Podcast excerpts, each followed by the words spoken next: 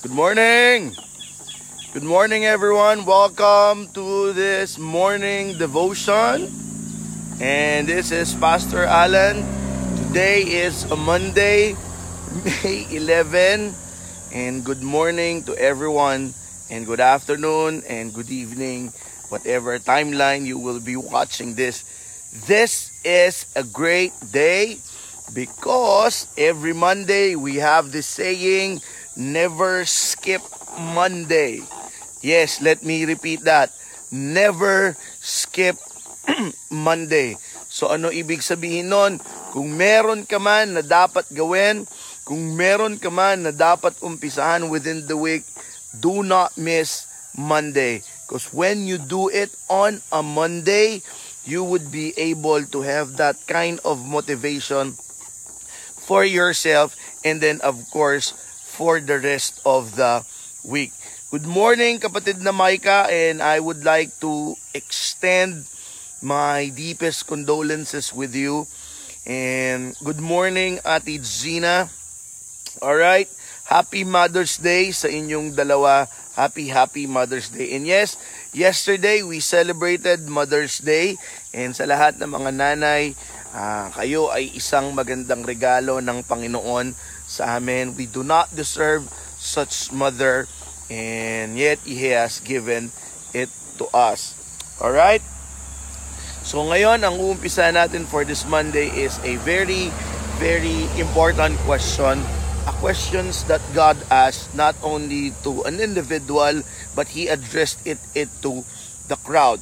For those of you again ulit-ulit-ulit ko why do we have to study or why do why learn about the questions that God asked every time na nagtatanong ang Panginoon it doesn't mean na hindi niya alam or it doesn't mean na may sagot siya na kailangan sa iyo every time he asks questions It means He wants you to be aware of the solution that He is presenting to you. And when you are aware of the solution, then that is the time you would be able to do something about your situation. All right. Kanina, at uh, pagpapunta ko rito and lagi naman pag nagpupunta ko rito except on Sunday, lagi ang playlist ko is Touch of Heaven. Touch of Heaven is not a new song from Hillsong. And there was a time na pinakita ko yun dito. Ang ang ang lyric kasi noon eh uh, I'm desperate for the touch of heaven. Lagi ang hinihiling natin, Lord, touch me. Lord, touch my heart. Lord, hipuin niyo po ako. Uh, gusto namin ang gusto ko ang ang langit ay humipo sa akin. Most of the time, we ask God to touch us. All right? Now, there is nothing wrong with that. But did you know that we can also touch God? Lagi ang prayer natin, Lord, hipuin niyo po ako. Lord, hipuin niyo po ang puso ko. That is what we always pray. Most of the time. But there is a story, and there's a lot of story in the Bible, and that is where our questions will come from. We can actually touch God back. Okay? pwede nating hipuin ang puso ng Panginoon. Hindi lang siya ang humihipo ng puso natin. Alright.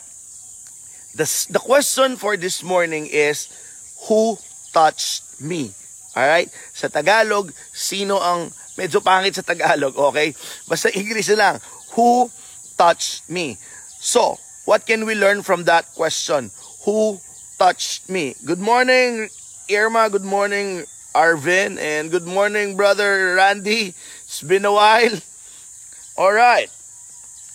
Let me tell you a story in Mark chapter 5. Okay? In Mark chapter 5, he just arrived. He just arrived from this place. All right? Pagdating na pagdating niya, dinumog siya ng tao. And when the people flocked at Jesus together with his disciples, there was this dude named Jairus. Okay? Jairus invited Jesus to his house. Jairus said, Could you please come to my house and heal my daughter?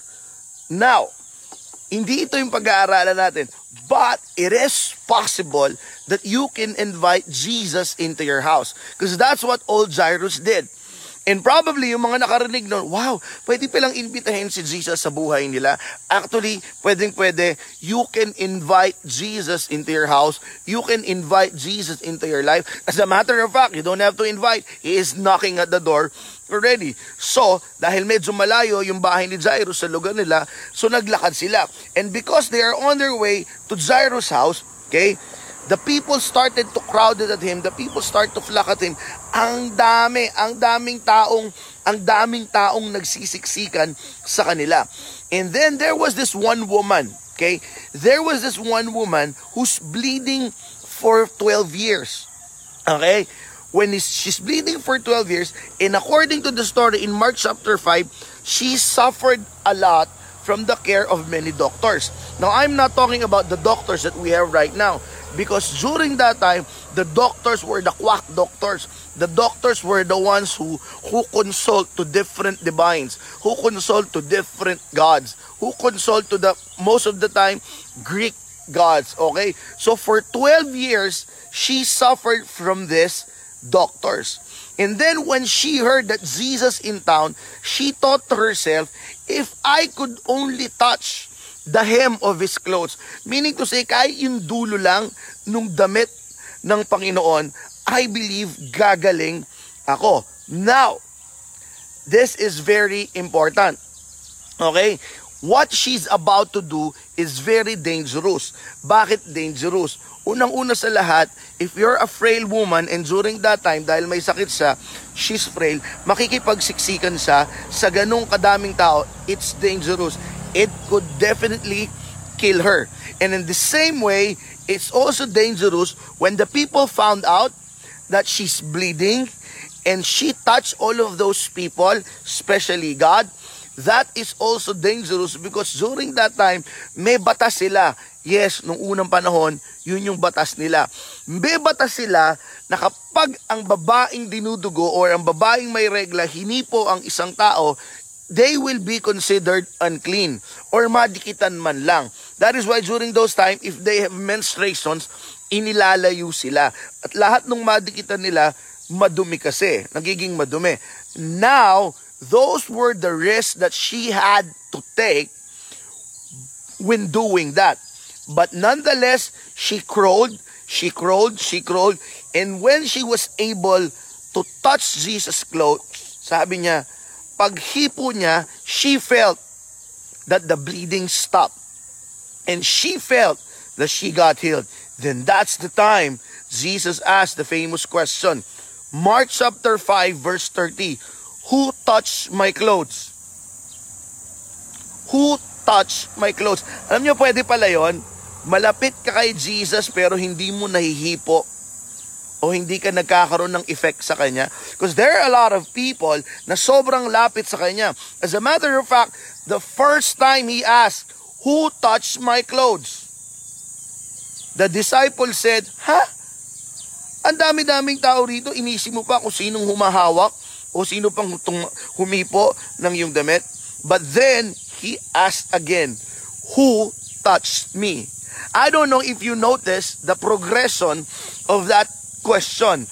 At first, his question was, Who touched my clothes? It's just the mere clothes. But then nobody is answering. Again, no, no, as a matter of fact, who touched me? Now, medyo magkakaroon lang tayo ng geeky, the geeky part of Pastor Alan. Touch in the Greek language is kindle. Touch in the Greek language, when they talked about touch, it means on fire.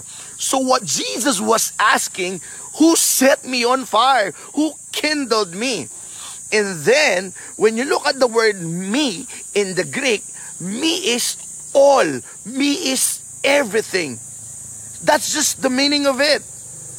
Now, that's why the progression of the question, who touched my clothes, he changed it because no, no, no, no, no, no. That person touched my whole being. That person have set me on fire. So that is why he wants to know who touched me. And you and I know the story. Eventually, the woman admitted. And then Jesus said, Your faith has made you well. And then he went on with the house of Jairus. But let us go to that question. Who touched me? Now we are aware what is the meaning of touch. What is the deeper meaning of me? Because the deeper meaning of touch, you just set the heart of God in fire. And me is that that woman did not only touch the clothes of Jesus, but she touched everything. She touched the whole being of Jesus. That question is a reminder to all of those people out there, pwede kang mangging malapit sa akin pero hindi ka nagkakaroon ng epekto sa akin. And that is a great evidence of that. They are all over the place, but they are not having an effect on Jesus. Only that woman. The question, who touched me, is a question that you and I should reflect upon. Are you touching the heart of God? Because the truth of the matter is, once you touch the heart of God, once you set His heart on fire, nako, I cannot explain, but the word that would be exact that you will feel is be overwhelmed because God loves to overwhelm his children with love. So who touched me? My question is, are you close to God? And if you are close to God, are you having your life, does your life have an effect on him? Because the woman did. And that is why he stopped. He asked twice, Who touched my clothes? No, who touched me? Because today I want us to share three simple things that will enable us. Three simple things that will enable us to touch the heart of God the same way that woman did. Before I share those three simple things, good morning, Kuya Efren. Stay safe. Say hi to Ate Nimpa. Happy Mother's Day. Good morning, Day. Give my regards to Ate Femi. Happy Mother's Day. Hello, Angela. I miss your cooking. And to my wife, to Enrico, good morning. To Carlon, good morning. To Marlon, good morning. To Alexandra, good morning. Good morning again, Brother Randy. Looking forward to visit you in Toyota Bikutan. All right. Three simple things that the women did in order to touch God's heart. Number one is faith. Yeah, as simple as that. Faith. Did you know that in Hebrews chapter 11 verse 6 it says, It is impossible for us to please God. Without faith, it is impossible to please God. That woman had faith. That woman had faith. But you have to understand, in order for faith to work, your faith in Jesus, your faith in God to work, you need to add a character called patience. Without patience, your faith will not work. All right? Faith is believing in God. Faith is putting your confidence in God. All of us do. As a matter of fact, if you ask him, do you have faith in God? I do. But what really is lacking is patience. Because without patience, we will be crafting, fabricating, or manufacturing our own miracle. Every time we put our faith in God, we are asking something that it is beyond our capacity. But without patience, hindi ka makapaghintay, you will start to operate on your own. We love it by saying we manufacture our own miracle. Because that woman did exactly what I'm talking about. It says in the Bible, for 12 years, she suffered from a lot of doctors. And just like what I've said, it is not the doctor that we have right now. They are the quack doctors. They are the doctors who consults the, the Greek gods, the God, the different gods that scattered all throughout there. Meaning to say, she trusted other venue before trusting the one through God that can heal her. What's wrong? It's because of her patience. Hindi siya nakapaghintay. And finally, and finally, after 12 years, she saw Jesus. Sige na nga, I should have trusted this person or I should have trusted God a long time ago. Faith will not work without your patience. And patience can be tested by time. And I know, marami sa atin, we are praying and we are asking for this miracle. We are asking for this one thing. Yung iba sa atin, ibigay mo lang to, okay na ako. We have all of those kinds of prayers. But you have to understand, you need to put patience on it because patience simply means this is just what I mean by patience simply means waiting upon God and when you wait upon God he always come he was never late and he's always on time so that's number one if you want to please God let's have faith and then of course number two add patience so I pray for those of you who are watching right now and for those of you who will watch this on the replay, whatever it is that you're praying for from God, do not fabricate your own miracle. Do not fabricate your own God-answered prayer. Huwag kang kumilos. Pag sinabi ng Panginoon, hintayin mo, darating yon, darating yon. And then the third thing that I want us to add with faith is that trust. Magkaiba ba yon, Pastor? Exactly, exactly. Magkaiba yon. Para makita natin ang ibig sabihin, sa Tagalog, nananampalataya ang faith. Sa Tagalog, ang trust ay nagtitiwala. Now, when you say nagtitiwala, is that you are trusting God that whatever it is that's happening to you, you will be able, you, you would be able to, to have this peace that God knows what He's doing. Okay? Anong ibig kong sabihin? If you have trust God, hindi mahirap ang magpasalamat at magpuri sa Kanya kahit ano ang nangyayari. Kahapon, nagpaalam ako to put to to to make an emphasis on this point. Kahapon nagpaalam ako kay Micah. Si Micah, isa sa mga nakikinig ngayon is that for quite some time we are praying for her mother because her mother is suffering from illness in the US. All right? So every time we pray, every every day I pray for her mom and I pray for their family. And then kahapon, uh, of all the times that it could happen, on a Mother's Day, she messaged me that her mother passed away. And then if if I will be recalling our conversation, Nagpapasalamat sa uh, yung nangyari ay kalooban ng Panginoon at nagtitiwala siya na may magandang plano ang Panginoon kung bakit kinuha na, na niya ang kanyang magulang. Now, now, now that is powerful. For a person who just lose, lost her mom on a Mother's Day can be able to praise God can be able to thank God, can be able to say that what God had in mind is for the betterment of her mother, of her family. That is a picture of a full trust in a God that he has faith on. Pag may trust ka, kahit anong nangyayari sa'yo, madali kang makapagpasalamat at madali mong makita yung kamay ng Diyos dun sa nangyayari. Now it's difficult. I know it is difficult.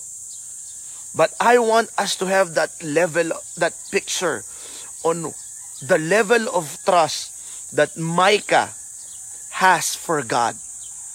And I believe, Micah, I believe, Micah, you have just touched the heart of God yesterday.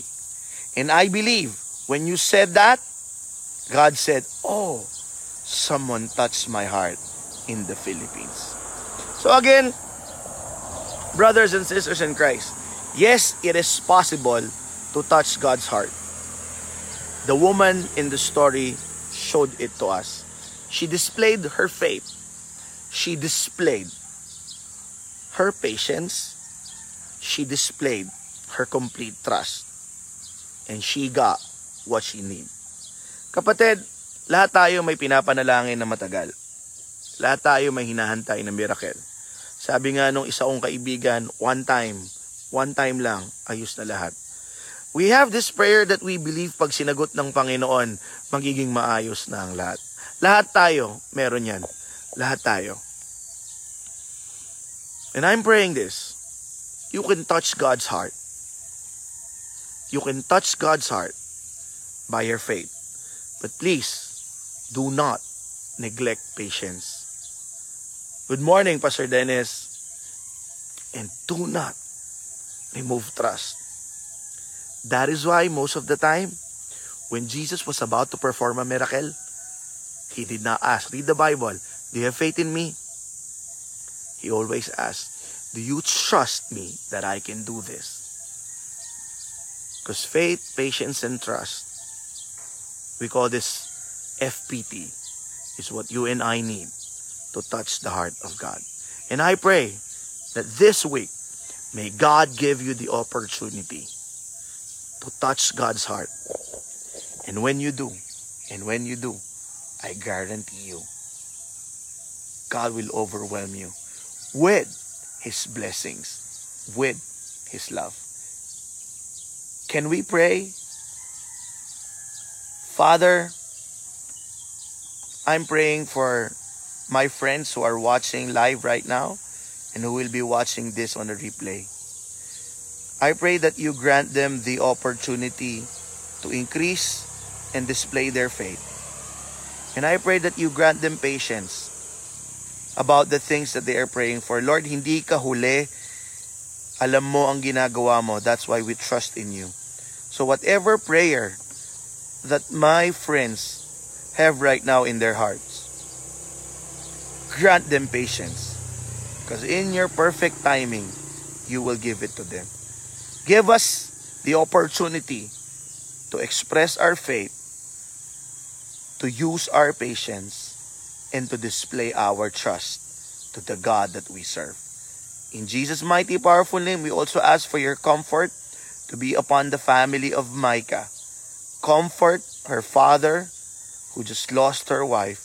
Comfort the whole family. In Jesus' name, amen. All right. Good morning, Philip. It's been a while, Philip.